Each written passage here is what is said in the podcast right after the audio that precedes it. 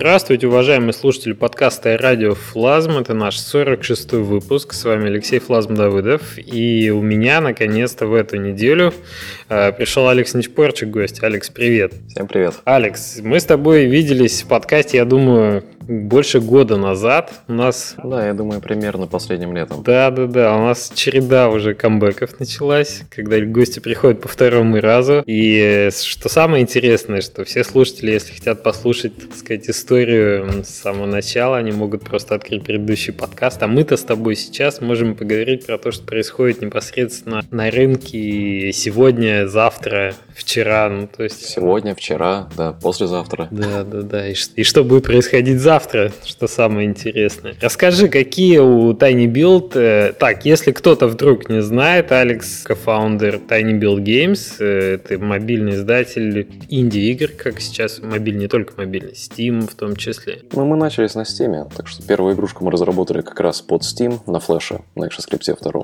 Но это уже отдельная история, которую люди могут послушать в нашем первом подкасте. Да, да, да, как раз в первом подкасте об этом шла речь. И сейчас Алекс помогает э, другим инди-разработчикам сдаваться, в том числе на Steam, на мобильных платформах. И на консолях. Да, Алекс, расскажи про последние игры, которые выходили у вас э, в издательстве. У нас, получается, было лето релизов, такой кранч. Хотели релизнуть немножко больше, но решили, что лучше сфокусироваться на парочке. Угу. У нас было три релиза этим летом. А, Все началось с uh, Divide by Ship, все знают эту вот игрушку, которую мы нашли как раз на Девгаме Минске э, в декабре в прошлом году. Да, Виктор и Денис к нам приходили как раз в подкаст. Да, да, ну, зрители уже знают, но вот это был наш такой первый э, мощный релиз этим летом. Э, и игрушка, э, как ожидалось, всем понравилась. За счет арта там все выстрелило, нас э, везде зафичерили, все было прекрасно. И люди на стиме начали играть и стримить ее. То есть игра задизайнена как мобильная. Ютуберы берут Steam ключ и начинают записывать видео со стимовской версии. А большинство игроков потом покупает это на мобильных. Поэтому такая вот интересная тенденция была. То есть брали, брали Steam-версию для того, чтобы по постримить, и это хорошо сказалось на мобильном потом платформе. Так. Именно так. И плюс мы ее продавали под таким юмором. Ну, по сути, это был bait and switch. Э, игрушка во всем визуальном маркетинге, она такая милая, няшная, все хорошо. И потом в питче э, второе приложение, да, и вы разрезаете овец пополам лазерами. Да, про черный юмор мы говорили, его виральную составляющую, насколько это хорошо цепляется потом. Да-да-да, я помню, когда мы первый раз показывали на Паксе игрушку, у нас э, стенды наши для айпадов, они довольно-таки высокие, то есть детям ну, сложно. Но одна женщина подтащила один стульчик у нас украла и посадила своего ребенка играть в овец. И она была потом немножко недовольна. В определенный момент она поняла свою ошибку.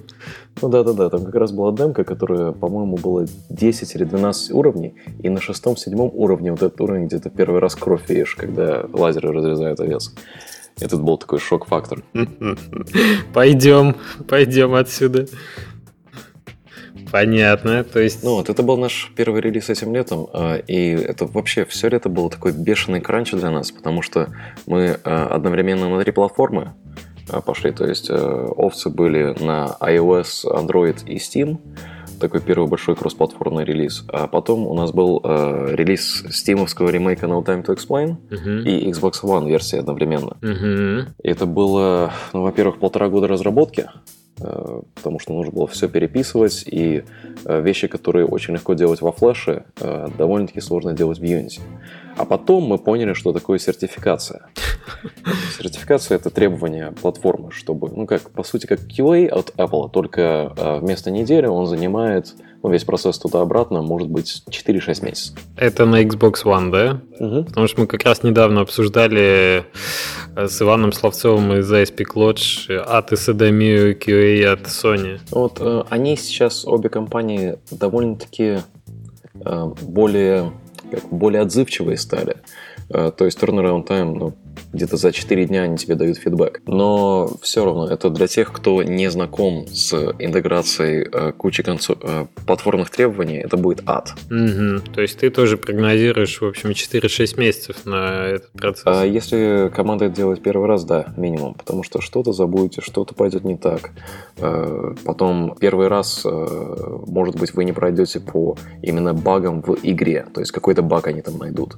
А второй раз, может быть, не пройдете, потому что э, тестер наткнулся на, на четвертый раз, фу, на второй раз на четвертом уровне какую-то багу, которую вы вообще не могли предвидеть, которая выявляется из апдейта Xbox, например. Вот была ситуация на Gamescom в Инди-арене. Угу. Ребята из 3X, они запускали игрушку на Xbox One. И одновременно с их запуском, когда платформа делает, э, очищает свой кэш и обновляет контент везде, они выпустили и апдейт для дашборда. Ну, такой небольшой, что-то там поменялось в дашборде, то есть все Xbox обновляются. Угу. И почему-то из-за этой комбинации, из того, что вот они одновременно выпустились, а, и вот этот апдейт прошел, а тестеры промахнулись, что на этом новом апдейте будет баг, из-за которой игрушка играется совершенно по-другому.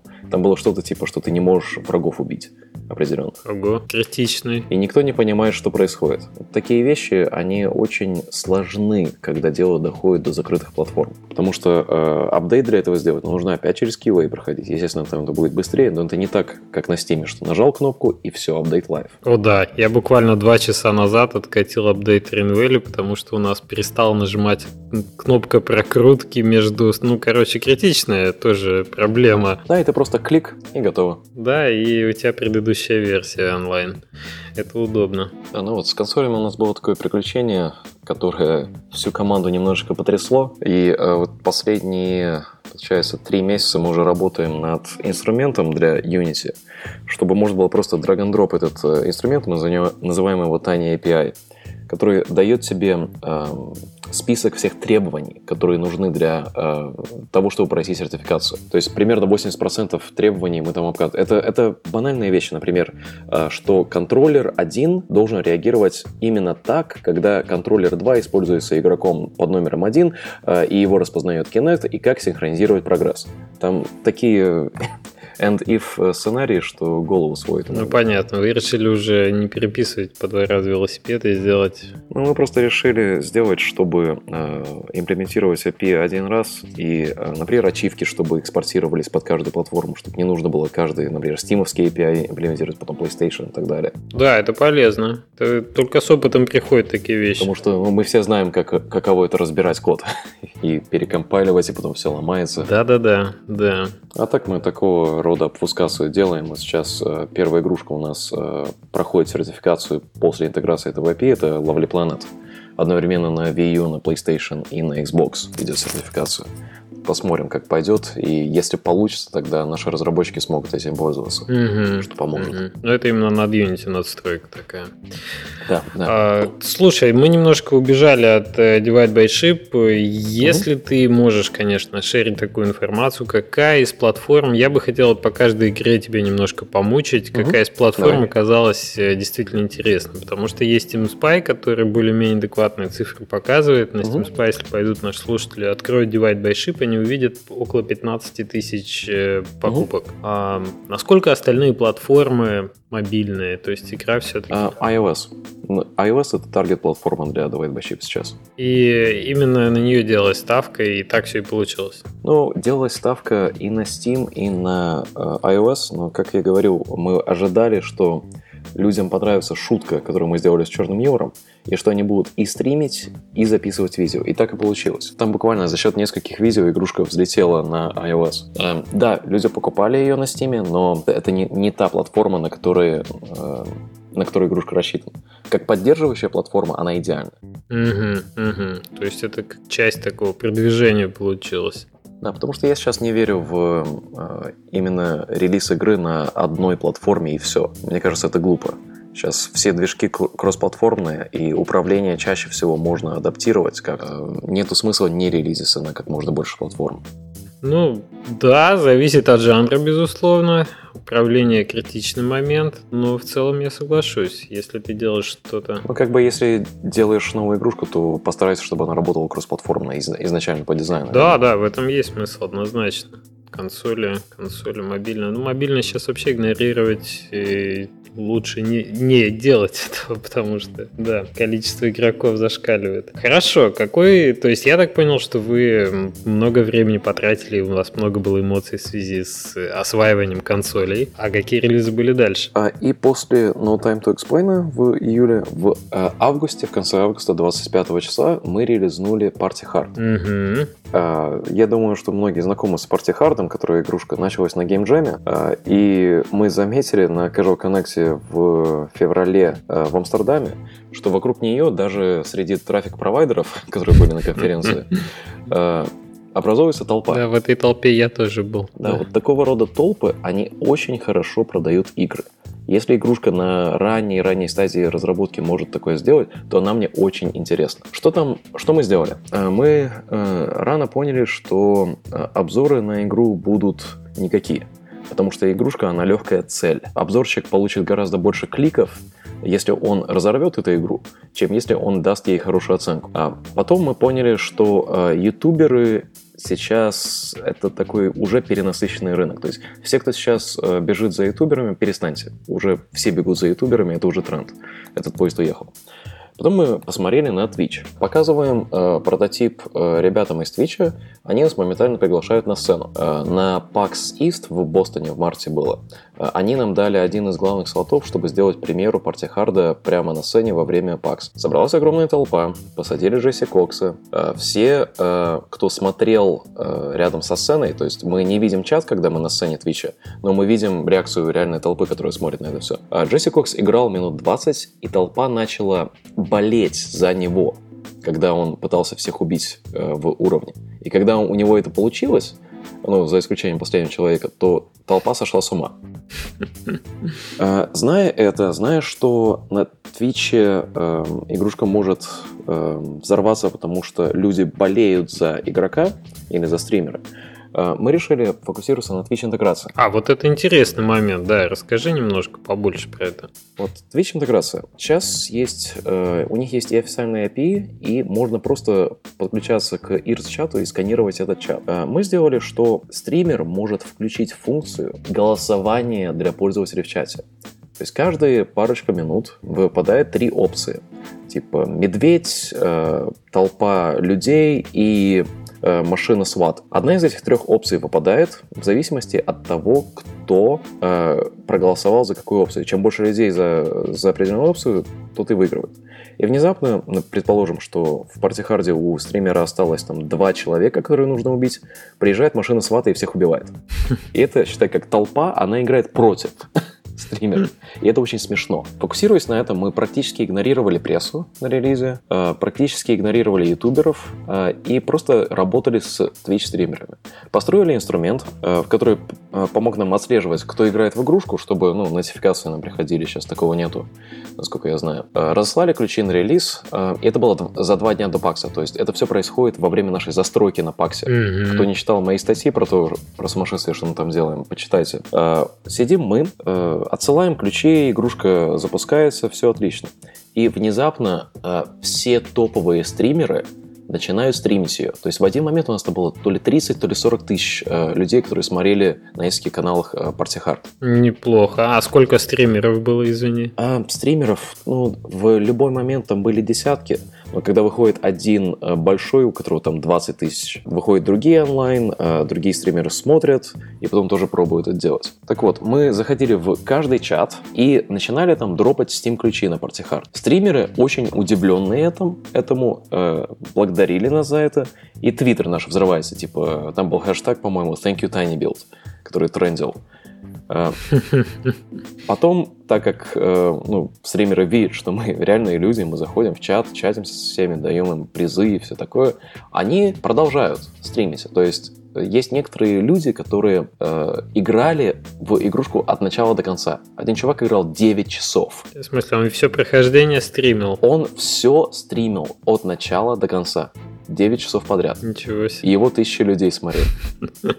Солидно. Вот, э, мы запустились во вторник, ПАКС начинался в четверг. А, и на самом ПАКСе мы взяли огромные спикеры, Э, я взял домовую машину и машина как-то называется, которая э, воздушные э, пузырь, пузыри мыльные делает. Обе эти не работали, потому что mm-hmm. домовые машины домовой детектор включали, поэтому было мимо. Пришлось отказаться. А, а мыльная машина, она работала слишком быстро и становилась слишком скользко, то есть люди начинали падать. Ну, неважно, у нас были очень яркие огни, которые мигали под музыку, и мы раздавали Steam-ключи всем, кто смотрит, как другие люди играют, если игрок выигрывает. То есть у нас была такая надпись, если э, человек играющий выиграет, то все получают Steam ключи. Неплохо. Мы находились э, рядом с Adult Swim, с 505 Games, PAX 10. PAX 10 типа выбор э, инди-игр PAX. Угу. Мы просто вытеснили все остальные будки, потому что у нас такая огромная толпа была. Всех собрали у всех. А, да, и мы собрали в основном фанатов. Но что случилось, это э, когда стримеры ходили по шоу, они видели эту большую толпу, пробирались в эту толпу, играли и потом привозили других стримеров. В один момент у нас был весь бус заполнен стримеров. И в эти выходные все эти стримеры начали играть в Hard. И у нас такой э, виральный эффект был, наверное, первые недели две, и вот сейчас, только сейчас начали ютуберы подтягиваться. По-моему, вчера или сегодня э, PewDiePie запустил свое видео. Но он даже сделал свое видео на основе своего стрима. И когда он стримил, его смотрел, по-моему, 16 тысяч человек. Слушай, но Total Biscuit, по-моему, выпустил видео уже больше недели назад. Да, Total Biscuit, э, он выпустил видео э, почти на релизе, но он опять-таки сначала играл в нее на Твиче. Угу, окей. То есть у него есть два видео. У него есть э, типа WTF is, Party Hard, э, и другое видео, где э, они с женой играли несколько часов э, live с Twitch интеграцией. И единственная причина, почему это все так сработало, потому что мы попробовали что-то новое, что стримеры еще не видели. Ты имеешь в виду вот этот механизм э, обратной связи аудитории? Да, и всем было интересно. Всем было интересно попробовать. Потом всякие полигоны под, э, подтянулись, которые тоже стримили, и все начали об этом писать. Э, обзоры тем временем были ну, вообще никакие. Там, э, как я говорил, пытались... Э, мы были это легкой целью и пытались нас убить. Типа, о, игрушка там про убийство, это все плохо. Понятно. Но это то же самое, что пытаться убить Кока-Колу заявлением о том, что она вредная, очевидно. То есть виральный эффект вот этот э, настолько сильный, что говорит о том, что игра плохая, это совершенно как бы не это. Только подливать масло в огонь. Что это там за плохая игра, о которой все говорят? Окей. Э, такой у нас был бешеный релиз, и количество количество контента в игре э, и вообще объем работы по сравнению с количеством времени потраченным, это сумасшествие. Я, я паниковал много-много раз, но мы хотели релизиса именно во время PAX Prime, чтобы иметь вот такой виральный эффект от людей, которые видят, как, какая веселая игрушка. И вот это получилось довольно-таки хорошо. Сейчас делаем кучу апдейтов. Э, думаю, к концу года начнем портировать и на iOS, и на э, консоли. Слушай, а вот в связи с этой игрой вот этот момент о том, что игра должна быть на разных платформах, и я знаю, что ты любишь э, одновременный релиз на разных платформах. А здесь это не было проблемой, не было каким-то вынужденным шагом. То есть почему так получилось, что вы решили вот, вот сначала на PC? А, получается, во время разработки э, мы поняли, что людям э, очень э, нравится, когда мы итерируем мы рассылали э, много раз билды промежуточные э, стримерам, и потом просто смотрели, как они играют в эти промежуточные билды. А здесь такой же подход после релиза. То есть мы э, релизнулись с определенным количеством контента, и, естественно, хотим чуть побольше этого контента.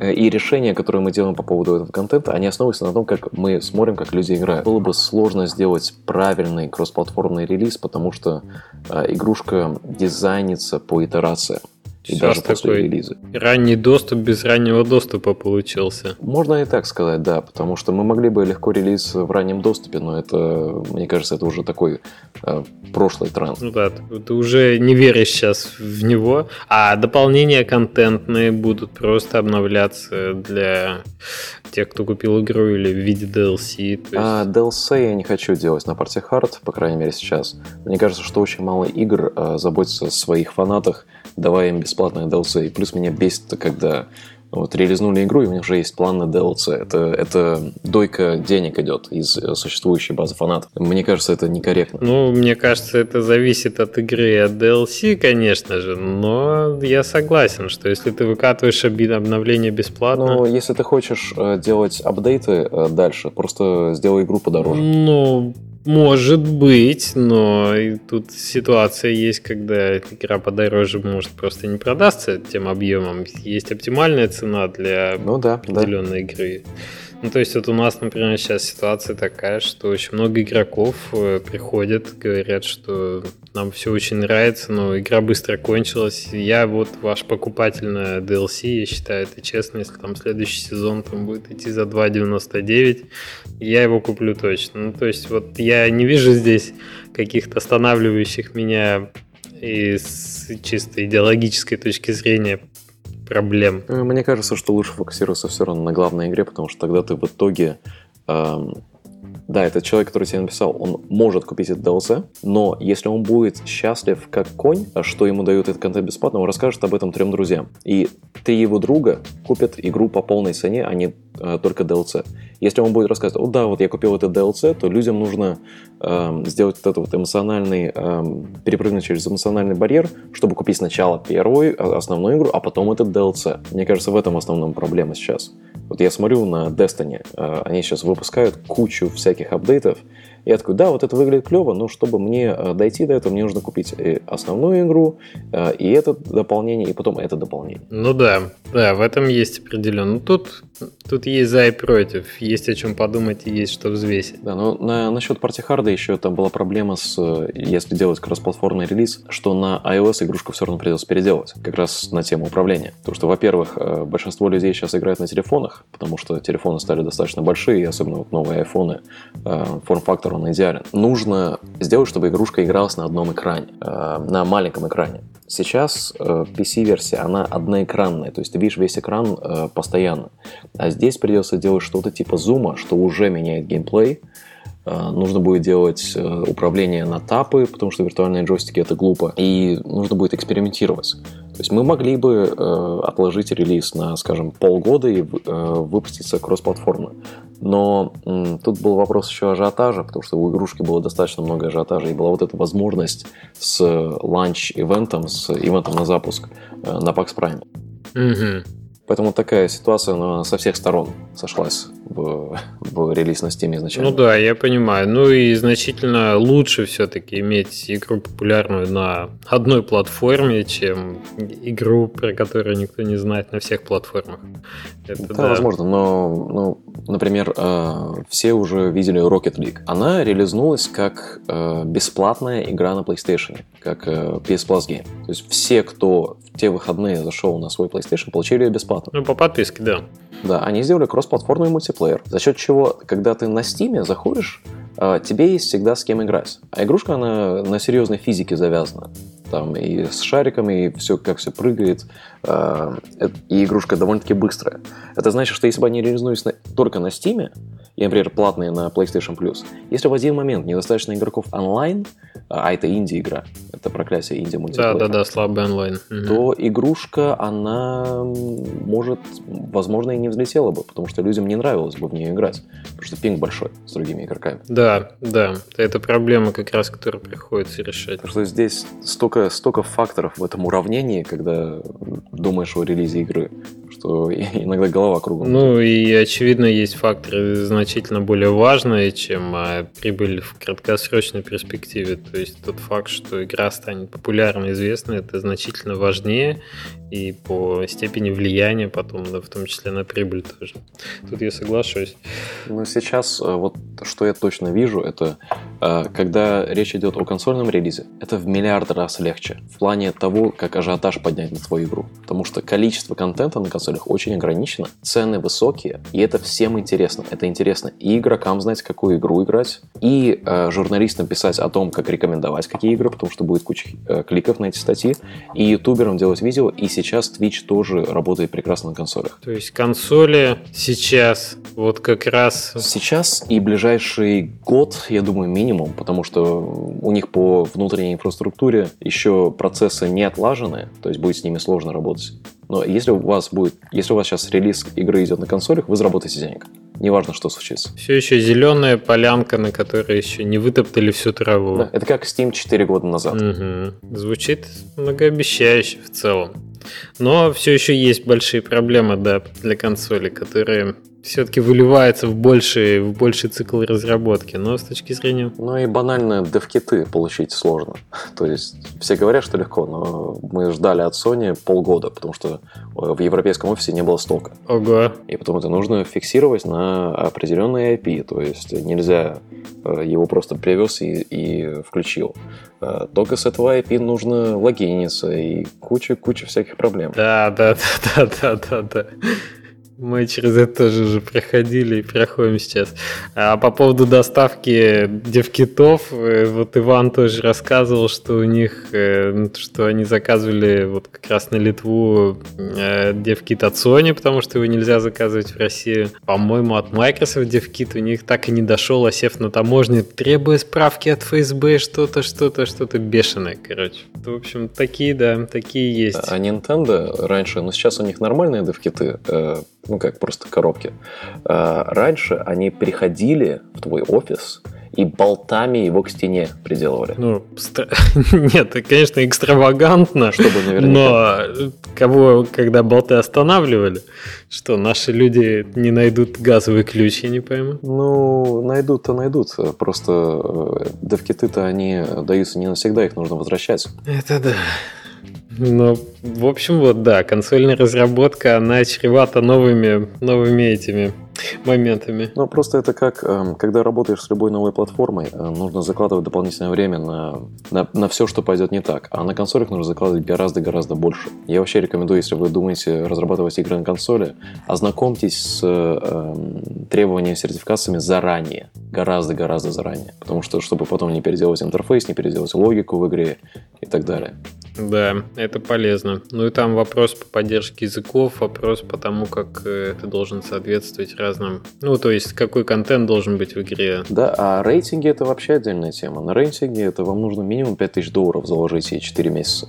Это когда уже есть build, эм, полностью с, со всем контентом build, то есть, может быть, API еще не интегрированы, вам нужно их рассылать в 5 разных агентств, говорю, там американская, европейская, у Германии отдельно, Новой Зеландии, Австралии, еще парочку.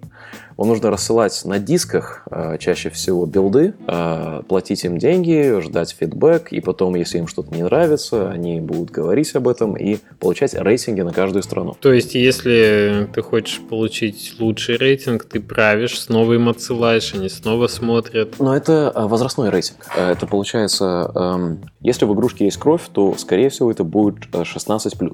Нет, это значит, ну, что... Я понимаю, да. Я имею в виду, если нашли какую-то сцену, которая не соответствует возрастному рейтингу вот этому 16+, например, то у тебя два варианта получается. Да, да, тогда либо урезать этот контент, э, либо идти на 18+. То есть это тоже у вас заняло параллельно 4 плюс месяцев? Ну, это да, это параллельно с сертификацией шло у нас. Сейчас мы стараемся, как только контент завершен, сразу же отсылать на рейтинги, э, и чтобы это все было, потому что чаще всего э, разработчиков именно это тормозит. Они э, готовят сабмит на сертификацию, там, а где ваши рейтинги? Или, или сабмит на релиз, а где ваши рейтинги? Пам-пам. А если у вас их нету, то просто-напросто вы не сможете появиться на, на большинстве сторов. Да, да, рейтинги нужны. На рейтинги тоже надо закладываться. Кстати, кто-то из разработчиков писал, что на Xbox вот именно рейтинги получить дешевле. Что-то там общий бюджет был 1200 долларов, что ли. Ну, может, это от игры зависит, конечно, но... А, это зависит от того, на сколько платформ. Я, я говорю о том, когда идти ну, на рейтинге на все платформы одновременно. Угу. Если отдельно, то да, там порядка 1200-1500 долларов. Угу, угу. Ну, на все вот готовьтесь к пятерочке вообще. Они говорили, что возможно это в следующем году изменится и упростится. Так что, возможно, скоро ситуация с этим станет лучше, я надеюсь. Ну, все мы надеемся. Поживем увидим. Понятно. То есть Пати Харт получился такой именно с точки зрения Твича, такой взрыв э, присутствия в медиапространстве за счет э, вот этой фишки, которую вы использовали первый раз, которая всем понравилась. Это обратная связь от аудитории. Интересный кейс. Вообще, насколько быстро устаревают приемы, которые ты применяешь? Будут ли, ну, то есть, очевидно, вы будете это использовать и дальше, но, наверное, это уже не будет такой киллер фичей, киллинг фичей. Да, мне кажется, что через пару месяцев, в начале следующего года уже будет практически каждая вторая игра будет именно с такого рода интеграцией. И нам надо будет что-то новое придумывать. Но э, даже если не думать о, о крутых фишках, интеграциях, э, сейчас, ну, на примере э, спидранеров на, нашей игрушки в Early Access, она взорвалась за счет ютуберов. Э, мы были одной из первых игр, которая начала как работать с ютуберами и делать фишки для ютуберов. То есть мы делали дизайн, он очень короткие матчи, э, куча эмоций, работает онлайн, можно приглашать друзей и все такое. Сейчас эта игрушка не работает на Твиче. Почему? Потому что э, ну, мы сейчас делаем кранчи, переделаем все интерфейсы. Twitch-стримерам, в отличие от ютуберов, нужно все делать live. То есть они запускают игру и в реальном времени все делают. Ютубер это записывает и потом э, редактирует. Так вот, если это делать без редактирования, то э, setup ить матч, э, когда я хочу с четырьмя друзьями играть онлайн, это просто немножечко неинтуитивно сейчас. И это главная проблема игры. Поэтому сейчас никто не хочет ее стримить. Ютуберы делают до сих пор видео, но вот эта проблема, она возникла из-за того, как игры начинают продвигаться, откуда идет талант и так далее. Вы слушаете «Радиофлазм» Подкаст о независимой разработке игр. По-русски. Узкое место оказалось как раз... Э... Да, узкое место это самое очевидное. Матчмейкинг. Сейчас над этим работаем, mm. то есть кранч у нас будет. Но, например, а, когда мы говорили с Sony по поводу Party Hard и по поводу Twitch интеграции, а, они говорят, да, у нас сейчас нет таких игр, пожалуйста, пожалуйста, при... дайте нам эту игрушку. Потому что такого рода интеграции, они тоже будут работать на консолях, потому что там тот же самый код и те же самые сокеты. Окей, то есть я так э, понял, что вы вообще относитесь к процессу отдачи ключей, вот эти giveaway, довольно легко и щедро. Да, да. Что в этом нет никаких проблем. Лучше отдать там 10 лишних ключей, чем не додать один тому, кто принесет 10 тысяч просмотров. Конечно, конечно. Если э, работать с медиа, то можно просто кидать ключи налево и направо. Вот я сейчас был на Твичконе на выходных. Твичкон это первая как бы не совсем конфа, это э, convention, mm-hmm. то есть э, для потребителей, но она была по ощущению как конфа, потому что там была половина людей стримеры, а половина людей э, фанаты стримеров и парочка разработчиков. Так вот, эти парочка разработчиков, включая меня, мы просто ходили и раздавали всем ключи. Отлично. Ключи налево и направо. И когда у меня был э, круглый стол с э, парочкой стримеров, в аудитории сидело, может быть, человек 300, а когда, было, когда дело дошло до вопросов, начали подходить разработчики к микрофону и просто себя пиарить. Сначала так немножко в недоумении, а потом из этого сделали конкурс красоты. Типа, и аплодисменты этому, и подходите к нему, у него такая-то игрушка. Но стримеры подходят, и да. Но что тут нужно понять, это то, что э, журналисты, да, они как бы профессиональны. Ютуберы сейчас становятся более профессиональными, потому что им нужно, когда там большие деньги завязаны, когда партнерство и так далее. Им нужно... Ну, это уже работа, да. Да, это уже работа. А стримеры это все еще дети. Вот, э, и ближайший год они еще будут детьми. Они не знают, как бизнес работает, не знают, э, что вообще, как, как, что такое работа, да, то есть большинство из них школьники. Средний возраст там был, ну, я не знаю, может быть, 18-19 лет, э, оглядываясь вокруг. Mm-hmm. И это то, что вот сейчас тренд. А вот как ты говоришь, э, что будет следующее, ну, я даже, даже сложно представить, но нужно пробовать. Вот что главное большинство людей пытаются искать э, кейсы, как, которые, знаешь, подтверждают что-то или найти да, там в прошлом тренд. то, что там... точно работает. Да, да, да. А это уже не работает, к сожалению. Анализировать там тренды, теги, как, какие жанры сейчас работают, что будет завтра и все такое. Это это нужно делать в перспективе. Это нужно, нужно смотреть на общую картину. То есть, например, э, про мы когда с тобой работали во флеш-играх, помнишь, был такой э, тренд типа «О, зомби-игры». Да, было такое. Да, и было куча-куча зомби-игр. Давайте делать зомби-игры. А, я шуточно в прошлом году, прошлым летом, а, мы с Томом сидим, и я говорю, давай сделаем игру с динозаврами, потому что динозавры это будет круто. А основывал я это на том, что Jurassic Park да, да, да. выходил этим летом, и давно не было игр про динозавров. И когда э, в начале лета вышел Ark Survival Evolved, это игрушка на стиме про динозавриков, я очень смеялся. Да, и оказалось, что действительно. Основано это было чисто на, на интуиции и то, что людям нравятся динозавры, очень мало динозавров, и я вырос на Jurassic Park. Тренд этой осени это шпионы, по-моему учитывая фильмы, которые вышли, которые еще выйдут. Новая Бандиада, Миссия невыполнима, Шпиона Анкл от Гая Ричи. Так что тут, да, не, мы уже живем в одном медиапространстве, надо собирать информацию из всех источников, уже нельзя игнорировать ничего, по-моему. Расскажи еще про TwitchCon. Что, что это было вообще такое, если обзорно, если кто-то вообще не знает, что я понимаю, что это конференция стримеров, извините, да, но э, какие ты вынес оттуда вот э, те же тенденции, да, про которые мы говорим, помимо того, что все молодые? Получается, TwitchCon э, никто толком не знал, что это будет. Потому что сначала они хотели просто делать стримеров садить в ряд, чтобы фанаты подходили и э, делать круглые столы. Потом они решили сделать конференцию, потом они решили сделать экспо, и э, в итоге это был гибрид всего этого. Там люди не играли в игры. Там была куча игр, там был StarCraft стоял пустой бус, другие AAA, куча индиков тоже стояли все пустые. Когда я зашел, э, я иду, ну там, не, может быть, парочка тысяч человек было в зале. Рядом со мной стоит девочка лет 13-14 и ее подруга. Они внезапно начинают кричать, будто у них сердечный приступ. И бегут и прыгают на какого-то чувака. Другие люди это видят и тоже начинают на него прыгать. И так истерически. Это оказался знаменитый стример, которого я вообще не знал, кто это такой и почему люди прыгают, который знаменит в этой целевой аудитории.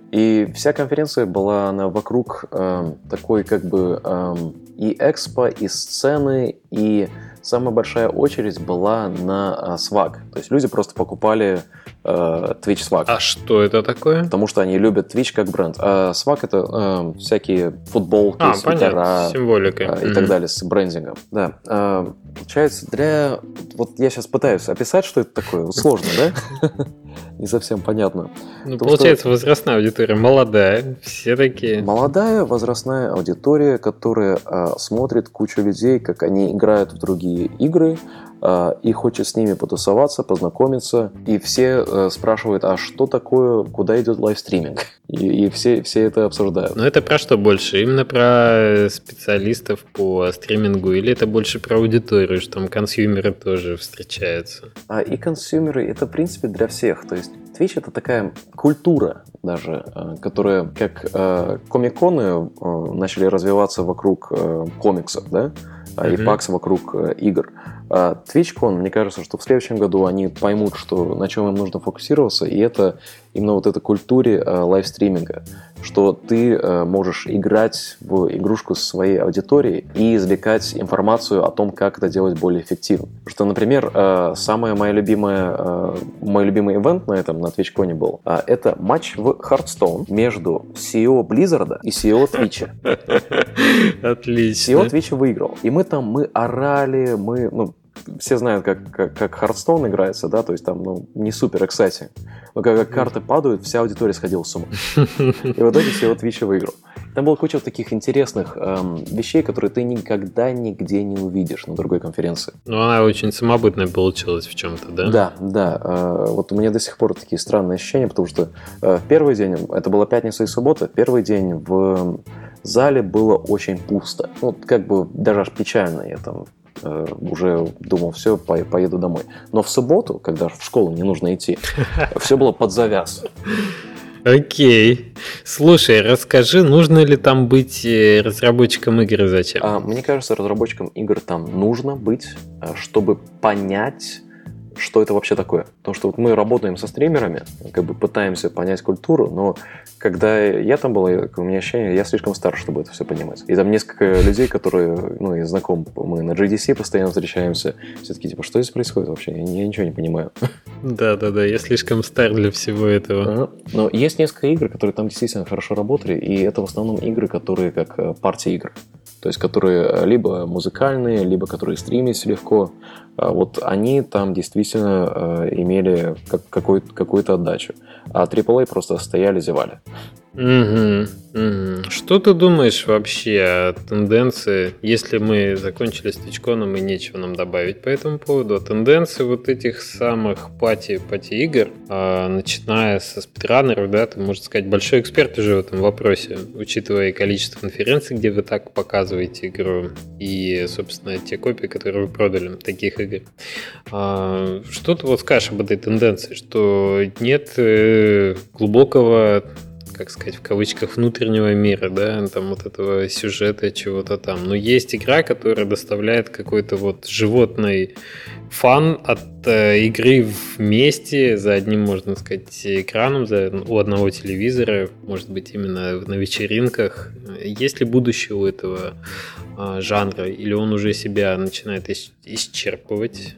Что ты думаешь? Ну, как, как ты сказал, э, это э, игрушки, которые лучше всего играть, когда есть кто-то рядом. Как часто есть кто-то рядом, кто готов э, играть в такого рода игрушку? Это, скорее всего, это будет вечер, потому что ну, партия игры, да? Такой, такая ситуация сейчас не часто сходится, и когда она есть, то выбора слишком много. И все в итоге играют либо в Towerfall, либо в Speedrunners, либо во что-то еще. Когда мне разработчики присылают pitch на еще один локальный мультиплеер, я пытаюсь объяснить, что ситуация, когда такие игры э, актуальны, они очень редкие. Если твоя игрушка работает мульти... Э, в онлайне мультиплеер, тогда это другой вопрос.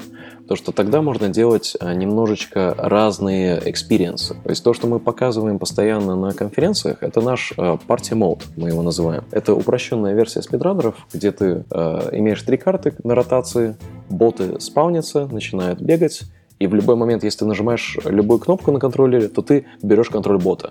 Ложишь контроллер, бот опять обратно берет контроль. Mm-hmm. Значит, что нет никакого setup а.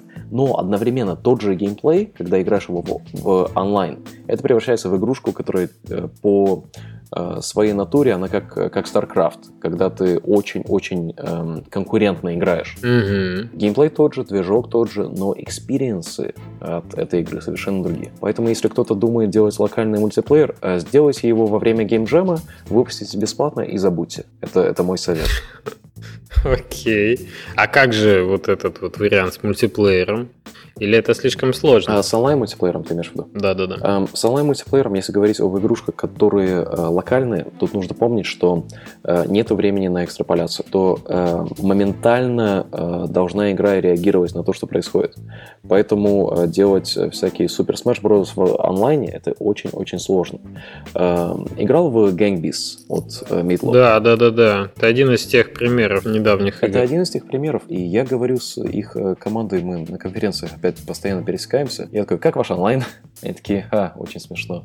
У них э, реальная физика идет. У них все в реальном времени, и каждый объект интерактирует с каждым другим объектом.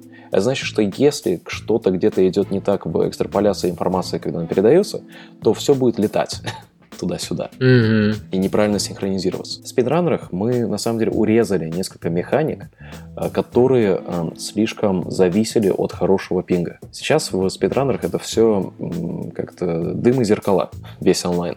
Потому что интеракции между игроками почти нету. Mm-hmm. Но ты этого не замечаешь, потому что э, игрушка фокусируется на немножко других вещах, на, на том, чтобы бежать вокруг этой карты. Раз уж мы заговорили про мультиплеер, я бы хотел перейти еще к такому тонкому моменту, а, как у любого издателя есть игры, которые двигают паровоз вперед. Угу. И есть игры, которые остаются, так сказать, в хвосте, которые не выстрелили по той или иной причине. Угу. Может, про Бойт немножко вспомним, потому что это тоже случилось между нашими двумя записями. Эта игра тоже мультиплеерная. А, расскажи, как, как у нее дела. Бойт мы, получается, запустили в Early Access в январе этого года. Э, мы изначально фокусировались чисто на мультиплеере. Везде шоукейсили мультиплеер, э, и оно в большинстве случаев работало. Э, люди, которые играют в StarCraft и в стратегии, они моментально понимают. Когда мы запустили полностью онлайн, э, проблема была в том, что э, все равно людям, э, как бы среднестатистическому игроку, для него очень стрессово кидать его моментально в мультиплеерный матч. Мгм. И это та проблема, над которой мы сейчас работаем. Э, Вот э, Макс как раз на EGX, получается, я полетел в Сан-Франциско на TwitchCon, а вся наша команда полетела на Eurogamer Expo в Британии. Бирмингем. Бирмингем, Мгм. да.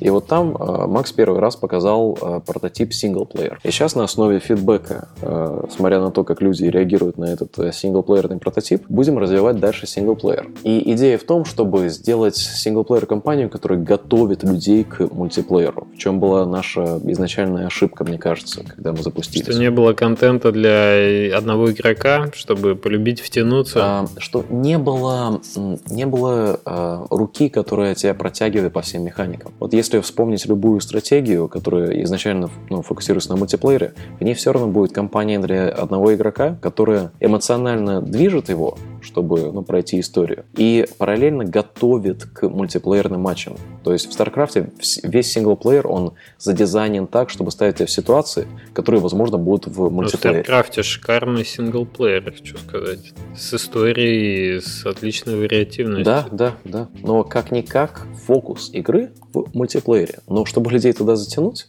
нужно э, пройти через вот этот э, цикл А синглплеера. на старте не было вообще синглплеера у Бойда? А был, э, можно было играть против ботов. М, понятно, Но понятно. этого было Это недостаточно. была симуляция мультиплеера, это не был синглс Да, в своем таком отдельном виде. да. А сейчас я вот э, играл в последнее, там, там получается интересно. Вот я поражен, насколько компонент истории, компонент, когда вот тебя немножечко держат за руку, как он помогает. Мгм, мгм. Ну, то есть, есть, в принципе, перспективы, вы... Да, мы не сдаемся над Бойдом. Эта игрушка в полный, полный ход идет. Просто в начале лета мы решили, что э, мы пока что на тормоза по маркетингу, а пока готовим сингл. все равно ведь на- наверняка у вас э, есть ограничения. Ну, естественно, у всех всего 24 часа в сутках, и у вас команда э, тоже ограничена количеством людей. Я так понимаю, что даже количество слотов в год у вас, наверное, строго лимитировано каким-нибудь числом. То есть вы не можете продвигать больше, там, я не знаю, 6-10 игр в год. ну, максимум, наверное. Возможно, где-то так. Но мы команду потихонечку растим. Как бы я пытаюсь брать все игры, которые можем, но есть, да, время ограничено каждый день, к сожалению. А, Вот, я, собственно, к чему подвожу. А, По-прежнему, то есть я собрал несколько вопросиков еще для тебя тут от э, слушателей. Ам, ну, я так понимаю, что вопрос, как к вам попасть, он отчасти, отчасти упирается в то, а какая у вас игра, может, и попадете. Тут э, понятно, что все зависит. э, как с тобой связаться, я думаю, тоже многие знают. У тебя Ну, у меня email alex.tanybuild.com, в котором у меня сейчас 14 957 непрочитанных сообщений. Так. Это не шутка, я прямо сейчас читаю. А, Самое лучшее, это у нас на сайте есть э, контакт-форма tinybuild.com э, slash contact. А, И там же есть ссылочка на, на русском, я написал статью, как pitch ить игры. Да, я читал. Вообще, прочитайте ее. Всем советую. Я, как, как только она пошла онлайн, через два дня я был так счастлив, потому что приходят имейлы, где есть гифка. И я просто по гифке могу за 5 секунд сказать, интересна эта игра нам или нет. Отлично. Прислушались к совету. Да, да, люди прислушались к совету, и вот прямо сейчас э, мне э, за 5 минут до этого подкаста мне человек прислал как pitch на игру. Я посмотрел трейлер, посмотрел гифку, запросил build, и вот сегодня вечером буду играть. Самое лучшее это э, прислать э, имейл э, нам э, согласно требуемому формату. И вообще совет для абсолютно всех, э, если вы можете заинтересовать не геймеров или прохожих вашей игрушки, то мне эта игрушка интересна. То есть, например, э, пойдите на любое местное, любую местную э, сходку геймеров или даже разработчиков игр и просто смотрите, как люди играют в вашу игру. Не пытаясь ничего объяснить, просто посмотрите на реакции. Потому что вот эти реакции, это сейчас то, что в этом году и в следующем году будет продавать вашу игру. Если она людям нравится, то люди э, будут как это конгрегироваться, э, будут э, собираться вокруг нее и смотреть. Это случится и с Twitch аудиторией, и с YouTube аудиторией в виртуальном пространстве. И для меня это сейчас самое главное. То есть тебе вместе с, вместе с гифкой тебе надо присылать фотографию вот Это на самом деле поможет, да? Тол- толпы, что это действительно работает. Ага, но я продолжаю вопросы от э, твоего тезки Алекса Андреева. Собственно, он спрашивает не просто, как тебе попасть, но и какие жанры, какое направление более перспективное. Я так понимаю, его вопрос как раз связан с вот этими пати э, Games. Раннер уже есть, пишет он, может гонки. Speedrunners у нас же есть, у нас еще мы работаем над Check-in Knockout, это студенческая игра, которая тоже локальный мультиплеер. По поводу жанров, э, ну вот на примере гонок. Гонки — это очень эм, перенасыщенный жанр. Было куча компаний, которые выпускали новые Need for Speed и, и Dirt и так далее каждый год. А там сложно выделиться. Если у тебя будет что-то в плане гонок, что моментально визуально хватает, тогда есть шанс. Но есть игрушки типа э, Distance, э, тоже с геймджема, игрушка в Сиэтле, которая сейчас э, захватила вот эту вот нишу инди-рейсинга. Поэтому стоит ли туда идти, вот не знаю. А по поводу жанра в целом, э, все мы видим, как сейчас э, все делают э, survival игры. Это уже несколько лет происходит. Был DayZ, потом был Rust, и сейчас Ark и куча других выходит. А, все они пытаются делать одно и то же. Выжить? Ну да, выжить. Ну, survival. Я понимаю. Ну, я это, да, это... Когда все все делают одно и то же, то аудитория, она в один момент будет пытаться искать что-то схожее, но немножечко другое. Что-то, что поможет мне, как вот фанату этого жанра, затащить своих друзей в этот жанр. Потому что они не хотят играть, потому что они думают, что это все одно и то же. Э, я бы посмотрел на survival жанр, особенно в реальном мультиплеере, э, на тему социальных интеракций. И это даже может быть не обязательно survival, да, это может быть и хоррор-игрушка или что-то такое. Но если это в реальном э, мультиплеере, то геймплей делает сам себя. Э, социальные интеракции, которые потом идут на YouTube с этих игр, они бесценны. Это как э, когда была игрушка uh, The Stomping Land, ее убрали со Steam, потому что там что-то с командой случилось. Uh, там была механика, что можно было захватывать через с ласса, ну, с веревкой, захватываешь другого игрока и таскаешь его с собой. Потом садишь его в клетку, потом uh, пытаешься его кормить. А тот не будет себя убивать, потому что он теряет поинты свои на сервере за счет этого. Mm-hmm. И были куча видео садистических, как люди садили друг друга в клетки и издевались друг над другом. Смешно? Да, очень смешно. Э, и такого рода интеракции, они будут еще более, э, более интересны, потому что сейчас подрастает новое поколение геймеров, которые более комфортны с э, интеракциями вот через голос и внутри игр. Потому что более старшие геймеры, они не выросли с этим, и им посложнее. Mm-hmm. Из других жанров я бы, я бы реально, ну, все, все, что приходит на ум, это в плане мультиплеера. Потому что мультиплеер, он добавляет такой слой к игре, который ну, невозможно э, сделать синглплеерным играм.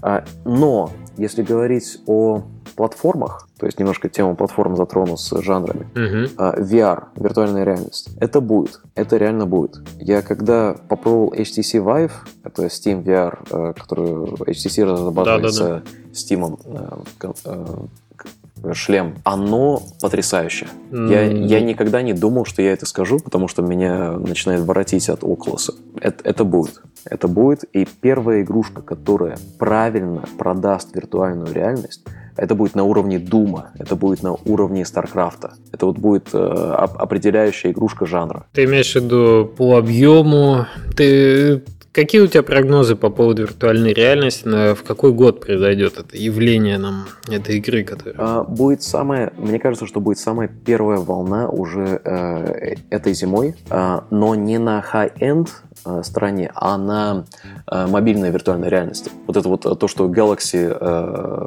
Galaxy VR делает, когда ну, телефон свой вставляешь mm-hmm. в, в шлем. Первое применение, которое я уже пробовал, и оно работает, это виртуальное кино, когда ты просто одеваешь этот шлем и смотришь фильмы в самолете. Это прекрасно. Ты не видишь никого рядом, у тебя, ты сидишь в кресле, и ты в кинотеатре. Все замечательно. Второе, я играл в игрушку, называется Keep Talking and Nobody Explodes.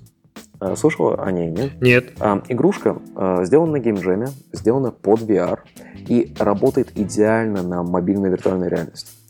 А, в, в ней два компонента, два игрока нужно. Один игрок в, в шлеме сидит, перед ним бомба и несколько проводов и там разные пазлы. У другого человека или у группы людей есть книжка или распечатка, или они на iPad смотрят, неважно. Инструкции о том, как обезвредить эту бомбу. И им нужно говорить друг с другом а, и объяснять друг другу, как обезвредить эту бомбу, то есть какой провод э, перерезать, что еще сделать. И это создает такой уникальный experience, которого я никогда не видел, когда толпа людей кричит друг на друга и кричит человеку, который в этом шлеме, и человек в шлеме кричит обратно, я не знаю, что делать. И таймер, и давление, и когда э, они обезвреживают, все, все типа, о, круто. Все выдыхают. Интересная идея. И вот это, ну, оно, это не шутер от первого лица, это не экшен, это что-то новое. Это что-то, Да, да, чего да. нету. Это новый А, эксперимент. Демка, которую, э, которая меня потрясла в HTC Vive, а, там они делали и демку, ты в магазине ты бегаешь от первого лица, это, это мне все не понравилось. Меня поразило, когда э, я стою, передо мной появляется стол, на столе поле боя. И я хожу вокруг этого стола, и могу через этот стол, потому что он виртуальный, и смотрю на стратегию в реальном времени на этом столе. Я могу смотреть под каждым углом, а потом при, при, э, прилетают корабли, начинают бомбардировку делать. И это, это такое, что я никогда не, не, не испытывал. А по сути это просто как камера плавает по воздуху, которая привязана к э, моему виртуальному контроллеру. Ну да, но это стол. Да, но это стол, и я могу ходить, и я могу нагибаться и смотреть под разными углами. Это потрясающе. Еще там была классная игрушка, э, которая э, типа cooking game, где мне нужно там взять хлеб, порезать, и это превращается как это Surgeon Simulator, потому что ты начинаешь все кидать вокруг. Мгм, мгм. Так, мы немножко, нам уже по таймингу надо заканчивать. Давай я добью последние вопросы. Да, давай. Э, с- Про мобильную платформу вопрос. Какие вы используете приемы для того, чтобы игры продвигать сейчас и что работает? Потому что мобильная высококонкурентная все-таки платформа. Я понимаю, что хорошо работает выход на платформы, где все еще конкуренция ниже. Это там консоли, это все, о чем мы говорили. Но вы же по-прежнему издаете игры на мобильные. Что кроме фичеринга работает? Чем Android от iOS отличается? Окей, э, по порядку тогда. Э, Кроме фичеринга, что работает? Э, Нужно работать с комьюнити. Нужно иметь за собой комьюнити, который тебе помогает делать и бета-тесты, и помогает рассказывать историю. И чтобы это сообщество, оно стояло за тобой и за твоей игрой. Нужно обязательно иметь интересную историю, интересный нарратив, потому что, как ты сказал, куча игр выходит каждый день, и часто это зависит не от того, что за игра, а как она сделана кем она сделана, почему она сделана, какие там интересные челленджи были во время разработки. Потому что эту историю легко рассказать, и, и фанаты будут делиться ей, и журналисты, и ютуберам достанет интересно, и так далее. И, э, как я уже говорил, эм, кроссплатформный релиз, он помогает мобильному релизу. Если легко записать видео твоей игры, и оно выходит на мобайле, то неважно где, неважно на какой платформе они купят э, э- эту игрушку, мобильная все равно от этого будет в плюсе. Разница сейчас, э, я думаю, что по продвижению это понятно, или, или нырнуть чуть поглубже. Ну, я как можно больше конкретики, если можешь. Мгм. Ну, эм, например, эм, с мобайлом сейчас Test Flight очень полезен на iOS. Можно делать волновые э, превью-билды. То есть, если у вас э, есть список прессы мобильный, просто можно загнать в TestFlight, пригласить их, написать им сообщение в TestFlight е, сказать, что вот это а, preview build, есть такой-то, такой-то контент, никаких эмбарго. Пожалуйста, попробуйте. Парочка попробует, парочка напишет. Сделайте еще один build. Парочка попробует, чуть больше напишет. И это такой вот нарастающий эффект. А В mobile е сейчас очень сложно, мне кажется, выстрелить прямо вот из ниоткуда. Э, Это, это единая история, это нужно, это, это такой, это емкий труд. Эм, Я думаю, еще во многом это все-таки лотерея. Ну, лотерея не лотерея, как бы, ну, все, все лотерея, да, то есть э, просто шансы разные. То есть э, это лотерея, перейдешь Ну ли да. ты улицу и не забьет ли автобус. Просто шанс этого меньше про- пропорционально. Можно просто работать над улучшением своих шансов. И по поводу разницы между iOS и Android, э, сейчас, возможно, э, мало кто знает об этом, но появляется куча бандлов для мобильных игр. Например, сейчас э, Humble Bundle, они делают мобильные бандлы, которые для многих игр зарабатывают очень неплохие деньги. Ну да, это они для Android делают эти бандлы, они уже, по-моему, выходят довольно давно. И хорошо работают, да? Это очень хорошо работает. То есть, ну, для разработчиков там по разные бандлы там 5, от 5 до 20 тысяч зарабатывают долларов. А для игрушки, которая, если она вышла, и, ну, и никто о ней не узнал, э, это очень хорошо. И потом куча людей пробует игрушку, э, говорит о ней, появляются обзоры, появляются отзывы, и это идет такой хороший эффект. Виральный. А расскажи немножко про... Я из того, что видел последнее время, что на андроиде именно игры, которые ты издаешь, это и Divide by Ship, и э, Snail Bopot последний, я думаю, тоже э, пойдет в бесплатной версии, может быть, с рекламой вот про эту модель. Может немножко? А мы сейчас, вот как раз пару дней назад, я, ну, запустили маленький тест с бесплатной версией овец э, на рекламу. А мне это сейчас интересно, а, чисто потому, что э, игрок сам должен делать выбор, чтобы посмотреть рекламу. Если игра задизайнена таким образом, что он может пройти э, игру, э, если он не фейлит, то он может ее пройти как, э, как платную игру без рекламы, без ничего. Но если он фейлит, дать ему возможность либо дать мне денег, либо посмотреть рекламу. Uh-huh. Э, вторая опция ему ничего не стоит, но зарабатывает нам, как э, разработчикам, день. Э, оно, ну, эта модель на себя доказала с Crossy Road, который такой уникальный случай выстрела этого. А, на андроиде мы попробуем с э, бесплатными версиями. Если она пойдет, то отлично. Если нет, то нет. Вот это вот, ну, что нужно понять о, нашей индустрии. Нету э, абсолютно правильного ответа. Есть просто разное время. Согласен. Есть разные кейсы. Один человек с одной игрой попробует э, прием и скажет, что это ерунда полная, она не работает. И на следующий день... Да, ну вот и сейчас э, Google, они э, схватились за свою фичеринг-команду, и у них сейчас есть несколько человек, которые занимаются именно поиском хороших игр а, и работой с разработчиками, чтобы у игры были достойные места на сторе. Угу, то есть начинается эпоха фичеринга и на Google тоже. Да, да. У меня хорошая надежда, потому что раньше это было ужасно. Невозможно было найти ни аккаунт-менеджера, никто ничего не знает. Сейчас это будет попроще. Ну, Поживем, увидим. Ну что могу тебе сказать? Спасибо огромное за содержательный, интересный подкаст, за то, что ты рассказал и про TwitchCon немножко, и про игры, и перспективы мы с VR обрисовали. Прям хочется тебя позвать теперь не через год, а Пораньше даже. Глядишь, мы там после Нового года еще что-нибудь новое увидим. Ну, вот до Нового года у нас будет большой кранч. Нам нужно закончить и спидранеров, и выпустить э, версии Lovely Planet, и Party Hard.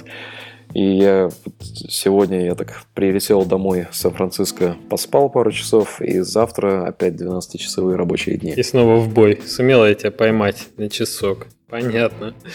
Эм, в общем, Спасибо тебе большое, что пришел. Хорошо поговорили, содержательно. Если какие-то вопросы будут у слушателей, они, я думаю, могут задать в комментариях, и я тебя попрошу прийти поотвечать, если будет время. Да, я тусуюсь на блогах, поэтому мне можете там пинаться. Ну да, или, или на блогах спрашивать. Что, будем прощаться? Большое спасибо, э, и до следующей встречи, да? Пока-пока. Пока-пока.